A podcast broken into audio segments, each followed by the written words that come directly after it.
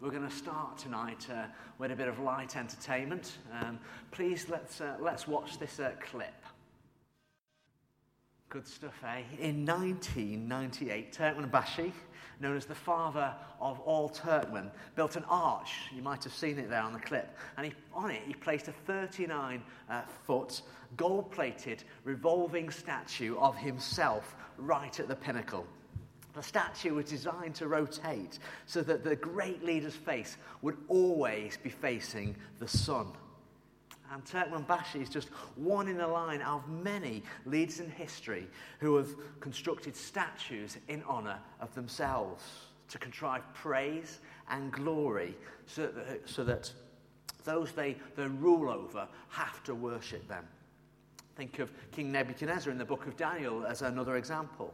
You see, since the time of at least the Egyptian pharaohs, dictators have understood the power of using images of themselves to feed a cult of personality connected with their name. Self obsession has led them uh, to use propaganda to magnify their greatness, to promote their fame, and to subjugate their people under them. You may have recently seen um, how Kim Jong un climbed the highest mountain uh, in North Korea, and it, um, if it's on the screens, hopefully. Um, probably, yeah, there we go. It's, uh, he, apparently, he climbed 2,750 metres, uh, and all this in his smartest black outfit um, from the appearance of things. What a guy. Um, or you might have also heard how his father, uh, the late Kim Jong il, uh, when the first time he played golf, he scored a record breaking 38, which included uh, 11 holes in one. After that, satisfied with his performance, Kim Jong il uh, reportedly immediately declared his retirement from the sport. There was no need to play anymore.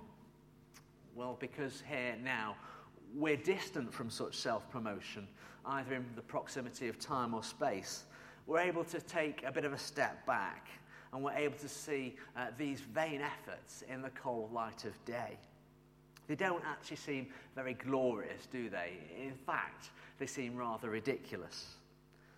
So it's really interesting that in the four verses from Ephesians that uh, we've had read, um, Ephesians 1 11 to 14, I think it's on page 1178. If you could open it, that would be really helpful. Because the Apostle Paul twice claims that God works everything for the praise of his own glory. Indeed, one well known Christian leader uh, speaking on this passage says the most basic fact you can say about the righteousness of God is that he has an unwavering commitment to his own glory. See, it's, it's impossible to read the Bible and not come away with an impression that God is concerned for his own glory. So, can the same criticism that we might lay at some of these uh, rulers that we've been thinking about, these self absorbed dictators of history, also be levelled at God? Is God a bit of an egomaniac? Well, a simple rebuff of this idea is to say that if God were not glorious, then he'd be a pretty pathetic God. There's a big difference between the eternal God, who Christians believe speaks and created comes into existence, and the ruler who speaks and people obey their commands for a cosmically short period of time. But I want us to go deeper than this, because if you cast your eyes back to verse 10, you'll see that God's plan for the entire course of history is to bring unity to all things in heaven and on earth under the lordship of Christ. Only when all people are unified under the banner of Jesus Christ will God's glory be fully realized. And there's a huge difference between the way self obsessed rulers of history seek glory, controlling people under the banner of fear, or by using uh, rallies or towering statues of themselves, and the way God unites using our praise. And this is what we're going to look at now we're going to see that God deserves the glory of our praise because He includes us in Christ, because God unifies us in Christ, and because God redeems us in Christ. So let's start with God includes us in Christ. In verses 11 to 12, the Apostle Paul begins by speaking about how we, who were the first to hope in Christ, might be for the praise of His glory. And Paul's use of the word we means he's not talking about the Ephesians to whom his letter is addressed. He's actually speaking to those like him who first had the promises of God, to the Jews who grew up believing that one day God would save Israel, that Jesus, uh, the Christ, was going to be their Messiah. You see, God first included the Jews in Christ. You remember way back in the book of Genesis how God first promised to bless Abraham and his offspring with a purpose that all peoples on the earth might be blessed through them. Well, God gave Abraham and his descendants a covenant of circumcision as a mark that they belonged to God. In doing this, God was carving out um, a special people for himself, who the Bible describes were God's portion. They were chosen not through any merit of them, themselves, but through grace. And then, having been chosen by God, under Moses' leadership, the people of Israel were called to banish false idols away from them because, as one unified community, they were to represent God's image themselves here on earth.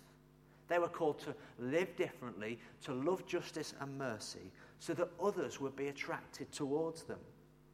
The surrounding nations were supposed to look on Israel with awe and say, Wow, surely the one true God is with them. Yet, time and time again, Israel fell short of God's standards. And Moses, hearing from God, prophesies that one day another prophet will be raised up from within Israel's people who would speak God's words once again to them. The promise that God would send his Messiah in the Hebrew language or Greek in the, Paul's day was what shaped and propelled Jews forward in their faith for generations to come. And then at last, in the days of the Apostle Paul, all the weight of centuries of Jewish expectation was fulfilled in Jesus when he came. In Jesus, God vindicated the Jews for keeping the hope of the Messiah alive. And now the witness of each Jew who remained faithful to the promise of Christ brought glory to God. On a smaller scale, perhaps it's a bit like a dedicated teacher who patiently supports a child's growth all the way through school. They invest all their energy into helping the child to reach their full potential. And then when the final exam results come out and the child succeeds, it's all been worth it for the teacher. Their efforts have been rewarded and it's brought glory to the school they work for. Well, for the Jews who believed Jesus was God's Christ, even whilst other nations were ridiculing them, it had been worth holding out. So now, with renewed confidence, the message of God's salvation in Jesus is ready to go out. That all peoples on earth might once again be blessed through them. And therefore, at the start of verse 13, we see Paul switches from the word we to the word you to show that God also includes the Gentiles in Christ. The word Gentiles just means those who are not of Jewish origin, like the Ephesians Paul was writing to. The Ephesians were originally strangers to God's promises in Christ. And as it says later in chapter 2, they were without hope. But everything changed when they heard the message the good news of Jesus and they believed. When they heard the message that God broadcasts about himself, they were included in the hope of Christ. When they heard that God loved them so much that he sent his son Jesus to die for their sins on the cross, they were granted access into a relationship with God that previously only the Jews had understood. They might have been late entrance into the knowledge of God's blessing, but their reward was exactly the same as the Jews eternal life with God. And it's the same for us today. We need to hear how God woos us in Christ, to be caught up in his salvation plan. When Jesus uh, stepped into the world, he became God's divine imprint on the earth. It was like Jesus became God's selfie, pixelated down into an image that we could comprehend and get our heads round. But humanity couldn't cope with the purity of Jesus' image on earth. So we destroyed him on a cross. But this cross is where we see God's glory maximally revealed. The cross is where we see how God chooses to glorify himself, not through aggression or coercive power, but through sacrifice, which reveals God's love for all mankind. So, unlike a dictator, God never forces his love upon anyone, even though his desire is that all people should be saved. Instead, God wants to give all people the chance to hear what he's done and make their own response. That's why elsewhere Paul says, How beautiful are the feet of those who bring good news. When you speak of your love for Jesus, you bring glory to God by including others in God's great plan. Many of us here um, were present here yesterday during the wedding of Charles and Abby, the new Mr. and Mrs. Evans. And it was a really wonderful occasion. The whole marriage service spoke of their love for God and their trust and hope in Him. And that's why even the church go, uh, non-churchgoers after the service couldn't help but comment how wonderful, how glorious an occasion it was, how beautiful it was. You see, they were delighted to be included and caught up in that occasion too. But how can we have confidence that we're inviting people when we share the good news of Jesus into a relationship with God that's worth being included in. Or if you're here perhaps exploring whether it's worth trusting in Jesus, what grounds are there for believing that God will deliver on his plans? Because if we just pause and take a, a, step back for a moment and think of human authorities, it's the elections coming up on Thursday. And over a succession of years, we've grown accustomed to those we invite to govern us letting us down. They've either made serious moral mistakes or they've just uh, gone and look looked after their own self interests. These days, it's hard to know which politicians we can trust. And then, even if the party we do vote for on Thursday wins the right to govern, how do we know that they're going to deliver on their manifesto promises especially when it looks like they're going to have to form a coalition government with parties who have opposing aims. As a society, as a society we've learned to distrust those unfortunate with authority over us. So, how can we be sure that God will remain faithful, that He will look after us and deliver on His unifying plan? Well, we see this in verses 13 and 14 we see God deserves the glory of our praise because he unifies us in Christ. My second point. If circumcision was the sign uh, of the community of Jews who belonged uh, the, to the Old Covenant, then the Holy Spirit is the sign God gives the community to all the new community of believers under the new covenant. Now, we can imagine, can't we, that in the days that the early church was getting going, the Jewish believers in Jesus would have struggled to accept that the Gentile believers were rather part, were part of the club. How could they be entitled to the same privileged status that the Jews enjoyed before God? After all, the weight of the entire sweep of history was with the Jews. For centuries, they'd known they were God's chosen people. Why would God suddenly choose to let others in? But likewise, for the Ephesians on the opposite side of the coin, on what grounds of assurance could they stand confident that now they had full access to the same promises of God?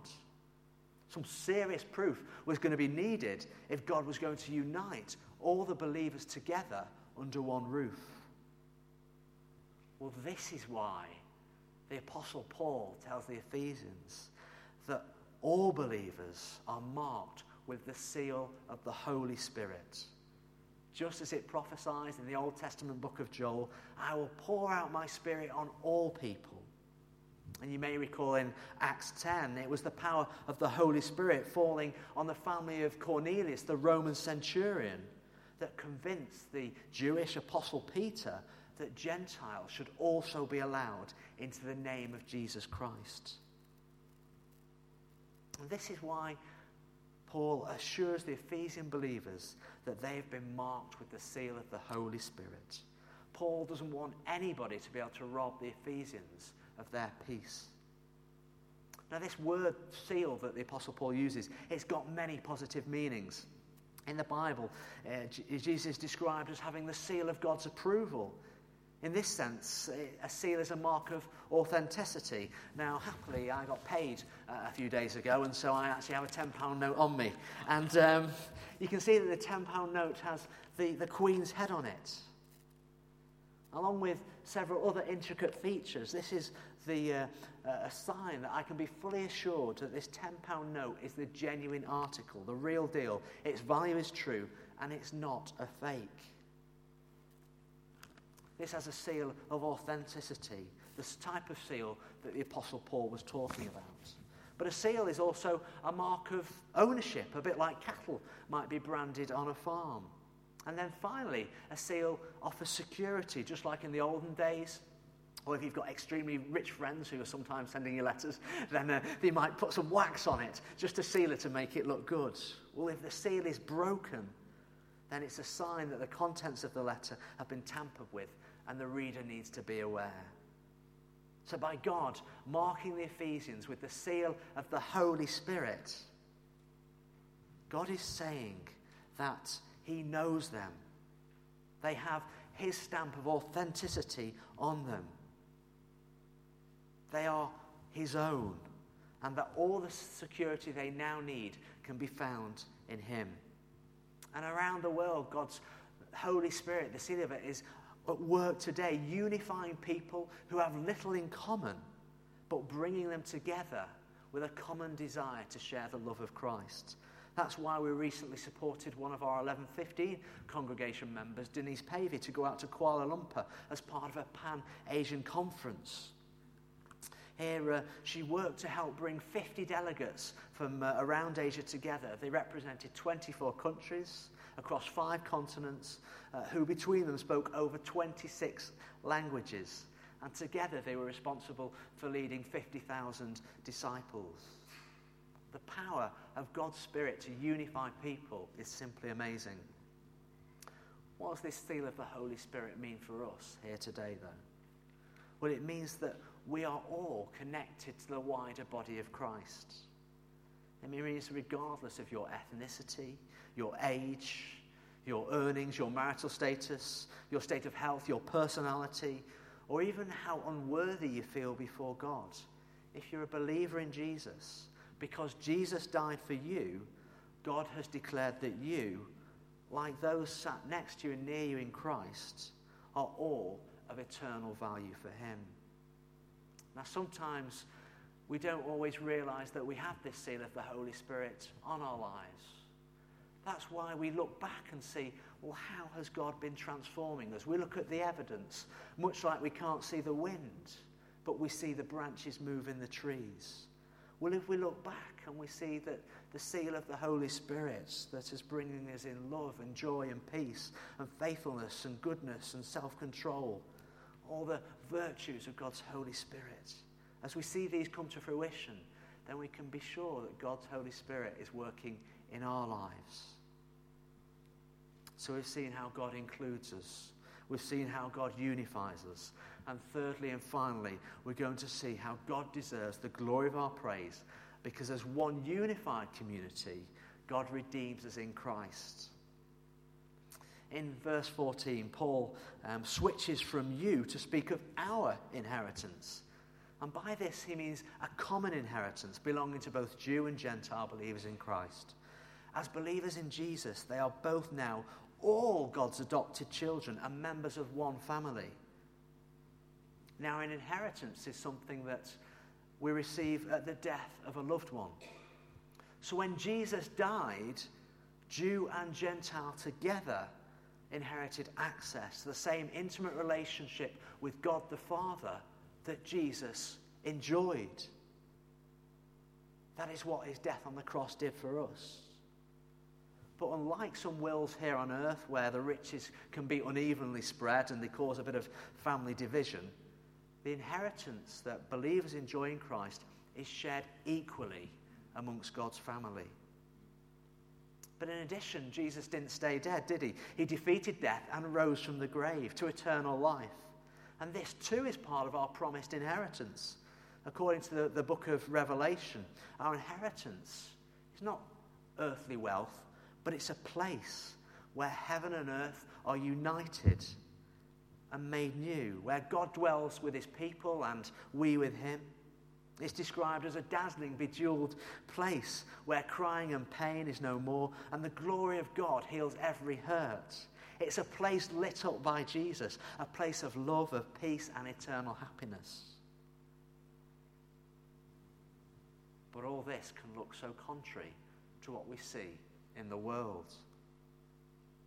Particularly following incidents such as the earthquake in Nepal, such an inheritance can sound, well, is it just a bit too good to be true? Well, I'm sure the Ephesian believers who are young in Christ were thinking much the same thing. Paul wants to reassure the Ephesian church that their inheritance is certain. And that's why he describes the Holy Spirit as a present deposit which acts like a guarantee. Now, we're all familiar with the word deposit. It's a down payment which pays part of our, the purchase price in advance. And it secures a legal claim to an item being purchased and makes the contract valid. Now, uh, the first serious deposit I paid was when I bought my first uh, car. It was a light blue Peugeot 206 and it had an extremely powerful 1.1 litre engine and it went from 0 to 60 in all of 12 seconds much longer if I was going uphill or if there indeed passengers with me. It was hard to be a, a boy racer in such a car, but it was gorgeous to me. And because I was paying for it by hire purchase, having paid the deposit, I got to enjoy all the benefits of its speed before I'd fully paid up. And it's a bit like this with God's Holy Spirit. In giving us the Holy Spirit, God is not just promising us our final inheritance, but He's actually giving us a foretaste of it now. God's Holy Spirit dwelling within us is a small taste of the future relationship we will one day enjoy with Him. Believers can be certain of this because the Holy Spirit is also the guarantee of our future redemption. The Bible describes a believer's inheritance as treasures kept in heaven for us that will never fail or spoil. This means the inheritance that we're looking forward to can't be destroyed by fire, such as was the case by the terrible fire which wreaked havoc in Clarendon Park House earlier this week. Nor is our inheritance subject to the whim of any political party choice we make on Thursday. A vote for Jesus means our inheritance will never be taxed.